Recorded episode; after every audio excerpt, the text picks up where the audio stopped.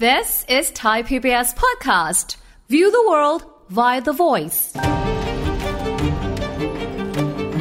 แน่นอนที่สุดนะครับว่าการลงทุนนั้นมีความเสี่ยงแต่อย่างไรก็ตามครับ ทิศทางของโลกที่กำลังเคลื่อนไหวไปนี้ยังไงก็ตาม เราสามารถพอเห็นได้ว่าเทรนด์ของโลกนั้นจะไปทางไหนและธีมไหน เรื่องความห่วงใยการเปลี่ยนแปลงสภาพอากาศนั้นถือเป็นประเด็นสำคัญของโลกใบนี้นะครับ แต่ประเด็นก็คือว่าในมิติของการลงทุนแล้ว เราจะเอาภาพสองภาพนี้มาเชื่อมต่อกันได้อย่างไร อะไรคือการลงทุนที่น่าจะสอดรับกับเทรนด์นี้กันบ้างครับ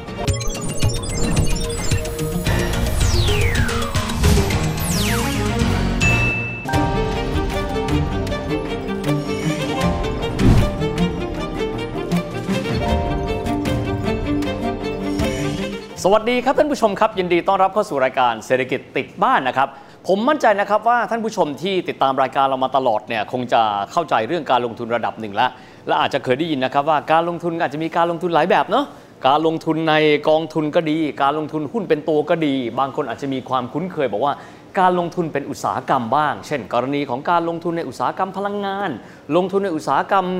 เช่น กรณีอุตสาหกรรมท่องเที่ยวแบบนี้เป็นต้นนะครับ แต่ว่ามีการลงทุนอีกประเภทหนึ่งที่เราอาจจะไม่เคยได้คุยถึงกันบ่อยนักเขาเรียกว่าการลงทุนเป็นธีมธีมนะครับก็เป็นภาษาอังกฤษนี่นะครับพูดง่ายๆก็จะเป็นกลุ่มของอุตสาหกรรม อุตสาหกรรมหนึ่งๆเนี่ยนะฮะที่รวมกันแล้วเนี่ยมันเป็นการตอบโจทย์วัตถุประสงค์หนึ่งใด ท่านฟังอาจจะบอกว่าเอ๊ะตกลงว่ามันแปลว่าอะไรกันแน่นะครับ เช่นกรณีก็บอกว่าต้องลงทุนในธีมนะครับที่เป็นเรื่องของสิ่งแวดล้อม ก็อาจจะมีความหมายถึงอุตสาหกรรมต่างๆ ซึ่งรวมตัวกันแล้วเนี่ยเป็นอุตสาหกรรมที่ขับเคลื่อนในเรื่องของความเป็นมิตรต่อสิ่งแวดล้อมแบบนี้เป็นต้นนะครับ ซึ่งณเวลานี้ครับธีมที่เราบอกว่าน่าจะลงทุนมากๆ อันนี้เป็นบทความนะครับที่น่าสนใจมากจากทางตลาดหลักทรัพย์แห่งประเทศไทยครับก็คือธีมการลงทุนที่เขาเรียกกันว่า ESG คนที่ติดตามรายการนี้บอกเออก็เคยได้ยินเหมือนกันเนอะ ESG ก็คือเรื่องของการลงทุนที่เป็นมิตรกับสิ่งแวดล้อม การลงทุนในมิติที่เป็นเรื่องของสังคม การลงทุนในองค์กรนะครับที่มีเรื่องของการกำกับดูแลหรือว่าธรรมาภิบาลพูดง่ายๆ environment social แล้วก็ governance กันด้วยนะครับ โดยมีความเชื่อแบบนี้ครับว่าถ้าหากว่ามีการลงทุนในธีมแบบนี้แล้วเนี่ยนอกเหนือไปจากที่จะได้ผลกำไรแล้ว อีกด้านหนึ่งนะครับในมิติสังคม ก็คือการลงทุนที่จะช่วยสนับสนุนมิติของความมั่นคงพร้อมกันไปด้วยครับ ทีนี้พอเราคุยถึงเรื่องของการลงทุนที่เป็นธีม ESG ท่านก็อาจจะบอกว่าคำว่าธีมเนี่ยจริง ๆ แล้วมันมีเยอะแยะมากมายทีเดียวนะครับ แล้วธีมไหนล่ะในบรรดาที่เรียกว่า ESG เนี่ยที่มันน่าที่จะ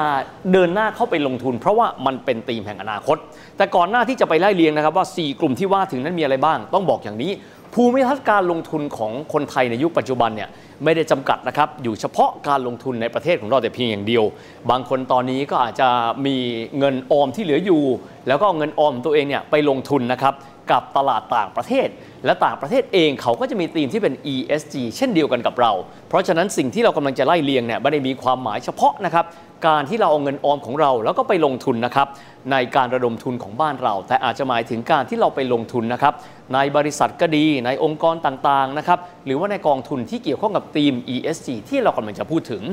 ทีนี้พอพูดถึงเรื่องของธีม ESG แบบนี้ครับเขาบอกว่ามันมีอุตสาหกรรมด้วยกันทั้งหมดเนี่ยสอุตสาหกรรมด้วยกัน หรือว่า 4 ธีมด้วยกันนะครับที่น่าจะสอดรับกันไปกับเรื่องของ ESG ได้แก่อะไรกันบ้างครับข้อที่หนึ่งเลยก็คือเรื่องของพลังงานหมุนเวียน พลังงานใหม่ renewable energy 2ครับว่าในเรื่องของยานยนต์ไฟฟ้าเราได้ยินค่อนข้างบ่อย ก็คือเรื่องของ EV electric vehicle 3ครับคือการลงทุนในธีมที่มีความเกี่ยวข้องกับความมั่นคงทางอาหาร และ 4 ครับคือการลงทุนว่าในเรื่องของความมั่นคงปลอดภัยทางไซเบอร์ หรือว่า Cyber Security ครับทีนี้เ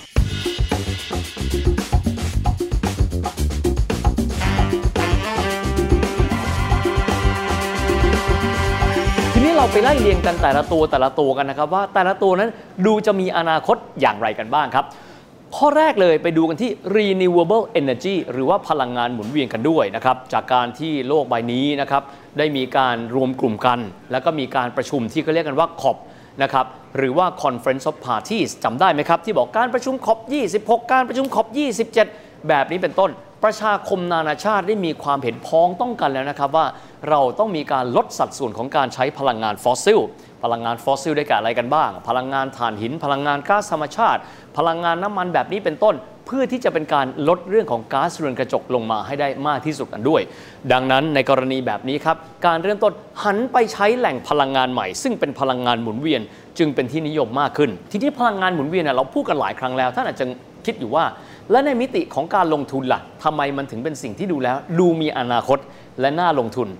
ตอนนี้ถ้าเกิดว่ามองพลังงานหมุนเวียนทั้งหมดเลยนะครับ พบว่าพลังงานหมุนเวียนเนี่ยซึ่งมีสัดส่วนมากที่สุดเลยในบรรดาพลังงานหมุนเวียนทั้งหมดในโลกได้แก่พลังงานแสงอาทิตย์ครับที่ผ่านมาเนี่ยแสงอาทิตย์ก็ส่องกันมา เราอาจจะไม่ได้นำเขาไปใช้ประโยชน์มากนักสักเท่าไหร่ แต่ว่าระยะหลังครับจากการที่ทั่วโลกนั้นตื่นตัวโดยพร้อมเพรียงกันว่า เราจะต้องมีการผลิตโซลาร์เซลล์เมื่อมีการผลิตมากขึ้นครับเป็นธรรมชาติ ท่านเคยได้ยินคำนี้ไหมครับภาษาอังกฤษว่า economy of scales กล่าวคือยิ่งผลิตมากขึ้นเท่าไหร่ ราคาต่อหน่วยของเจ้าแผงโซลาร์เซลล์มันก็ถูกลงเท่านั้น เมื่อมีการพัฒนาทั้งเทคโนโลยี สามารถกักเก็บพลังงานแสงอาทิตย์ได้เยอะขึ้นในแต่ละเซลล์ นอกเหนือไปจากนี้ราคาของโซลาร์เซลล์หรือว่าแผงโซลาร์ที่เรียกกันเป็นทางการว่าแผง PV photovoltaic มีราคาที่มันถูกลงไปเรื่อยๆ สิ่งเหล่านี้แหละครับก็เลยทำให้อุตสาหกรรมว่าในเรื่องของพลังงานนะครับโซลาร์หรือพลังงานที่ได้มาจากแสงอาทิตย์นั้น มีราคาที่ถูกลงไปเรื่อยๆ เมื่อมันมีราคาที่ถูกลง สามารถกักเก็บพลังงานแสงอาทิตย์ได้มากขึ้นจนกระทั่งล่าสุดสามารถทำสถิติใหม่ได้เป็นที่เรียบร้อยแล้ว โดยผู้ผลิตแผงโซลาร์ของจีนนะครับก็เลยทำให้อุตสาหกรรมนี้จะเป็นแรงกระตุ้นเพิ่มเติมครับ คนในยุคปัจจุบันก็เลยหันมาใช้นะครับเจ้าตัว PV หรือว่าเซลล์แสงอาทิตย์นี้มากขึ้นเป็นเงาตามตัวไปด้วย มีความหมายนะครับว่ามันก็จะเป็นแรงส่งแล้วครับให้คนที่มีการลงทุนในตัวอุตสาหกรรมที่เกี่ยวข้องกันกับพลังงานหมุนเวียน พลังงานรูปแบบใหม่ ซึ่งเป็นพลังงานสะอาดนั้นมากขึ้นตามไปด้วยครับ ดังนั้นอุตสาหกรรมอะไรก็ตามแต่บริษัทใดที่มีการระดมทุนนะครับว่าในเรื่องของพลังงานหมุนเวียน จึงเป็นอุตสาหกรรมที่มีความน่าลงทุนด้วย ต่อมาครับเราไปดูอีกส่วนหนึ่งกันบ้าง เรื่องของธีม EV ครับคำนี้คนไทยมีความคุ้นเคยกันดีพอสมควรเลยก็คือยานยนต์ไฟฟ้าครับสำหรับบ้านเรากันเองนะครับเรื่องการเติบโตของยานยนต์ไฟฟ้านะครับหรือว่า EV ซึ่งมันมีอยู่หลากหลายเผ่าพันธุ์ด้วยกัน ที่หลายคนเขาใช้คำว่า XEV ก็คือไม่ว่าท่านจะใช้มอเตอร์แบบใดก็ตามเนี่ยนะฮะเขาเรียกกันว่าเป็นเผ่าพันธุ์ของ EV ด้วยกันทั้งหมดทั้งสิ้น และเผ่าพันธุ์ของ EV ที่ถือได้ว่าเป็นเผ่าพันธุ์ที่ใช้แต่เพียงพลังงานไฟฟ้าแต่เพียงอย่างเดียวก็คือ BEV ก็คือรถไฟฟ้านะครับที่ใช้แบตเตอรี่ในการขับเคลื่อน เชื่อไหมครับว่าในปีที่แล้วครับยอดขายของเจ้า BEV อยู่ที่ประมาณ 6,000 กว่าคันในตลาดบ้านเรา จากประมาณสัก 800,000กว่าคันในตลาดรถยนต์บ้านเราสำหรับในปีนี้เองนะครับมีการคาดการณ์นะครับว่า ตลาดรถยนต์ไฟฟ้าแบบที่ใช้แบตเตอรี่นะครับกล่าวคือไม่ได้มีการใช้เครื่องยนต์สันดาปภายในเป็นส่วนประกอบอีกเลย ใช้พลังงานไฟฟ้า 100%ขับไปแล้วไม่มีมลภาวะเลยเนี่ยจากเดิมอยู่ที่ 6,000 กว่าคัน ปีนี้มีแนวโน้มที่จะปรับตัวขึ้นอยู่ที่ประมาณ 12,000 กว่าคันด้วย และมีการคาดการณ์กันต่อไปนะครับว่าในกรอบเวลา 5 ปี 10 ปีนั้นรถยนต์นะครับ EV ในบ้านเราจะเติบโตขึ้นอย่างต่อเนื่องกันด้วย สำหรับตัวเป้าหมายหมุดหมายของบ้านเรากันเอง เอาแค่บ้านเราแต่เพียงอย่างเดียวนะครับหมุดหมายก็คือในปี 2030 หรืออีก8ปีนับจากนี้นะครับบ้านเรามีการตั้งเป้าหมายเอาไว้ครับว่า ยอดการผลิตนะครับรถยนต์ EV ในประเทศของเรานั้น จะอยู่ที่ 30%นะครับของยอดการผลิตรวมทั้งหมดเลย บ้านเราเราเคยไล่เลียงกันมาแล้วว่า เป็นผู้ประกอบรถยนต์นะครับที่ใหญ่ที่สุดเป็นอันดับที่ 10 ของโลกนะครับเรามีกำลังการผลิตรถยนต์แต่ละปีอะ2ล้านคันด้วยกัน 1 ล้านคันเป็นการใช้ภายในประเทศ อีก 1 ล้านคันเป็นการส่งออกไปยังต่างประเทศ หากว่าเราบรรลุเป้าหมายในส่วนนี้ก็มีความหมายว่า 30%จาก 2 ล้านคันคือ6แสนคันนั้น จะเป็นรถ EV ดังนั้นธีมว่าในเรื่องของการลงทุนอะไรก็ตามที่มีความเกี่ยวข้องกันกับยานยนต์ไฟฟ้า หรือว่า EV ถือว่าเป็นอีกหนึ่งธีมครับ ซึ่งน่าจะเป็นเทรนด์ของการลงทุนในอนาคตด้วย ประการต่อมาครับคือเรื่องของ food security หรือว่าความมั่นคงทางอาหาร ในฐานะที่พวกเราเกิดในประเทศที่ต้องใช้คำว่าในน้ำมีปลาในนามีข้าวนะครับ เราได้ยินคำนี้แต่เด็กเราอาจจะไม่ได้เห็นคุณค่า แต่ท่านทราบไหมครับว่าในปี 2022 ถือได้ว่าเป็นปีที่มีความท้าทายเป็นอย่างยิ่งนะครับสำหรับเรื่องของอาหารครับจากการที่มีการรบกันของรัสเซียกับยูเครน ซึ่งทั้งสองประเทศนี้เนี่ยเป็นประเทศผู้ส่งออกนะครับธัญพืชที่มีความสำคัญนะครับสองประเทศหลักๆ เลยของโลก ทำให้ราคาอาหารนั้นพุ่งสูงขึ้นค่อนข้างเยอะเลย ทั่วโลก บ้านเราเองนะครับราคาอาหารอาจจะมีการปรับตัวขึ้นบ้าง แต่ถือได้ว่าในอัตราส่วนที่น้อยลง ถ้าหากว่าไปเทียบกันกับประเทศอื่น ๆ เพราะประเทศอื่นๆเองมีการนำเข้านะครับธัญพืชจากรัสเซียกับยูเครนไม่ว่าจะเป็นอาหารคนก็ดี หรือเพื่อนนำไปผลิตอาหารสัตว์ก็ดีทำให้เกิดปัญหาครับตั้งคำถามกันในเรื่องของความมั่นคงทางอาหารของโลกใบนี้ จากสาเหตุตรงนี้เองนะครับทำให้ทั่วโลกหันมามองว่า การลงทุนนะครับหรือว่าธีมในการลงทุนว่าในเรื่องของความมั่นคงทางอาหารนั้น ยิ่งวันยิ่งทวีความสำคัญมากขึ้น และกลายมาเป็นประเด็นนะครับ ไม่ใช่แค่จะคิดแก้ไขแต่เพียงระยะสั้น แต่มองไประยะยาวๆนะครับว่า โลกใบนี้จะสามารถที่จะวางพื้นฐานของความมั่นคงทางอาหารเพิ่มเติมนั้นได้อย่างไร ดังนั้นถ้าหากว่ามีการลงทุนเพิ่มเติม หรือการระดมทุนนะครับในโครงการใด ๆ ที่ว่าในเรื่องของความมั่นคงทางอาหาร ถือได้ว่าเป็นอีกหนึ่งธีมครับที่สอดรับกันกับธีมใหญ่ที่เรียกกันว่า ESG มาอีกส่วนหนึ่งพลาดไม่ได้เลยครับในยุคปัจจุบันใครๆก็นึกถึงเรื่องของ digitalization การปรับตัวเข้าไปสู่กรณีดิจิทัล และจะพบในเรื่องตัว e-commerce แพลตฟอร์มการค้าขายสินค้าต่างๆ มากมายดิจิทัลครับแทบจะกลายเป็นเส้นเลือดใหม่ เส้นประสาทใหม่ของชีวิตของคนในยุคศตวรรษที่ 21 นี้นะครับ แต่ทั้งนี้ทั้งนั้นเราต้องไม่ลืมครับ ระบบดิจิทัลเกิดขึ้นมาได้ ก็เพราะว่าเขามีข้อมูลมี Data และข้อมูลเหล่านี้นะครับถ้าเกิดจะใช้อย่างเป็นประโยชน์ได้ พื้นฐานเลยจะต้องมีการเก็บรักษาข้อมูลที่มีความปลอดภัยด้วย หลายหลายครั้งเราอาจจะไม่ได้เคยใส่ใจนะครับในเรื่องของ การรักษาข้อมูล ความปลอดภัยในโลกของไซเบอร์ ทั้งทั้งที่โลกใบนี้มีการเคลื่อนตัวไปข้างหน้า ด้วยการใช้เทคโนโลยีดิจิทัล ซึ่งต้องมีการบริหารจัดการข้อมูลเยอะแยะมากมายมหาศาลครับ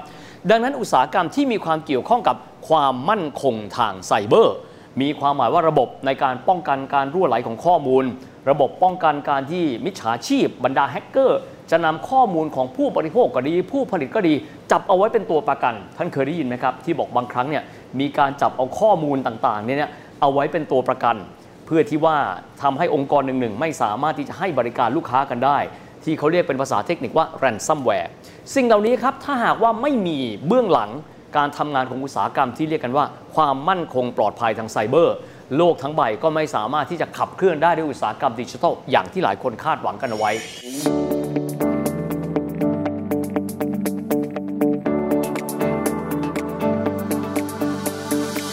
ดังนั้นครับในแง่ของภาพรวมนะครับธีมในยุคปัจจุบันที่ว่าในเรื่องของ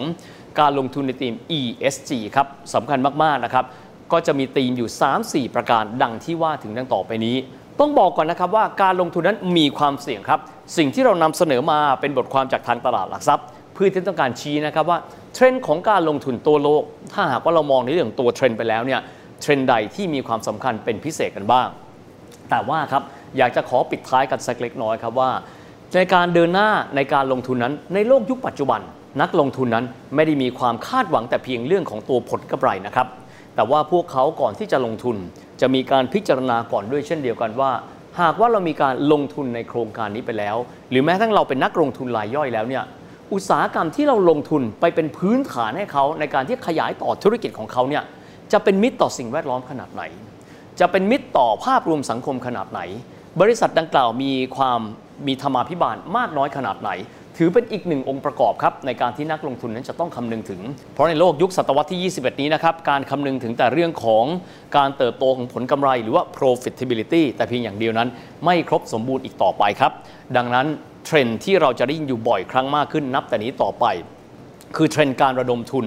ของบรรดาองค์กรต่างๆ เพื่อที่จะนำเอาทุนที่ระดมได้นั้น ไปลงทุนในโครงการที่เป็นมิตรต่อสิ่งแวดล้อม โครงการที่เป็นมิตรต่อสังคมที่แวดล้อมเป็นบริบทให้กับองค์กรนั้นๆอยู่ รวมถึงเรื่องของธรรมาภิบาลด้วย เพราะโลกยุคปัจจุบันนี้นะครับสิ่งที่สำคัญคือเรื่องของความยั่งยืน เพราะหากทำธุรกิจนำเงินที่ทุนที่ได้จากการระดมนั้น ไปทำธุรกิจที่ไม่นำไปสู่ความยั่งยืน เช่นการใช้พลังงานที่อาจจะนำมาสู่ก๊าซเรือนกระจกคาร์บอนสูง ก็อาจจะไม่นำพาโลกนี้ไปสู่ความยั่งยืนกันได้ และทั้งหมดนี้ก็คือสิ่งที่เรารวบรวมกันมานะครับและนำมาฝากกัน สำหรับเรื่องของธีมการลงทุน ซึ่งเน้นย้ำในเรื่องของสิ่งแวดล้อม สังคมและธรรมาภิบาลกันด้วย แต่ย้ำนะครับว่าการลงทุนนั้นมีความเสี่ยง ดังนั้นขอให้คำนึงในทุกๆ ด้านนะครับไม่ว่าจะเป็นเรื่องของผลกำไร หรือความยั่งยืนในอนาคตกันด้วยสำหรับวันนี้นะครับเวลาของรายการก็จบลงแล้วนะครับยังไงก็ตามพบกันใหม่โอกาสหน้ากับรายการเศรษฐกิจติดบ้าน สวัสดีครับ